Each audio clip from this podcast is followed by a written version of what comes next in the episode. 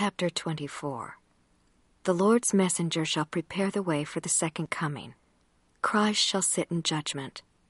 Israel is commanded to pay tithes and offerings. A book of remembrance is kept.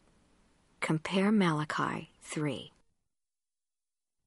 And it came to pass that he commanded them that they should write the words which the Father had given unto Malachi, which he should tell unto them. And it came to pass that after they were written, he expounded them. And these are the words which he did tell unto them, saying, Thus said the Father unto Malachi, Behold, I will send my messenger, and he shall prepare the way before me, and the Lord whom ye seek shall suddenly come to his temple, even the messenger of the covenant whom ye delight in. Behold, he shall come, saith the Lord of hosts. But who may abide the day of his coming, and who shall stand when he appeareth?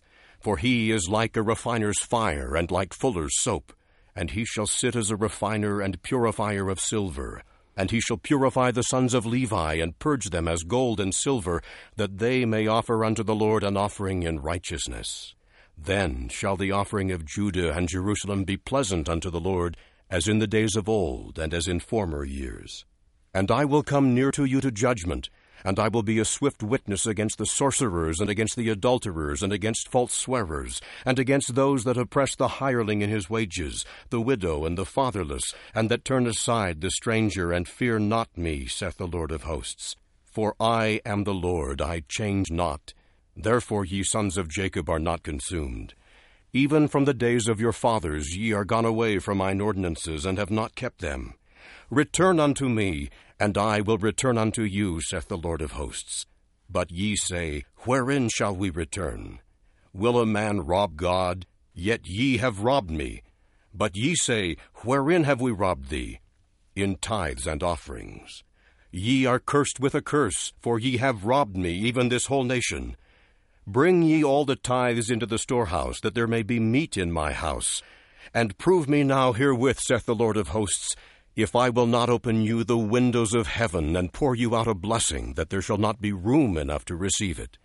And I will rebuke the devourer for your sakes, and he shall not destroy the fruits of your ground, neither shall your vine cast her fruit before the time in the field, saith the Lord of hosts.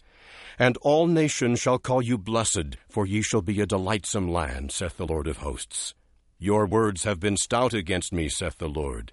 Yet ye say, What have we spoken against thee? Ye have said, It is vain to serve God. And what doth it profit that we have kept his ordinances, and that we have walked mournfully before the Lord of hosts? And now we call the proud happy. Yea, they that work wickedness are set up. Yea, they that tempt God are even delivered. Then they that feared the Lord spake often one to another, and the Lord hearkened and heard. And a book of remembrance was written before him for them that feared the Lord, and that thought upon his name. And they shall be mine, saith the Lord of hosts, in that day when I make up my jewels. And I will spare them, as a man spareth his own son that serveth him. Then shall ye return and discern between the righteous and the wicked, between him that serveth God and him that serveth him not.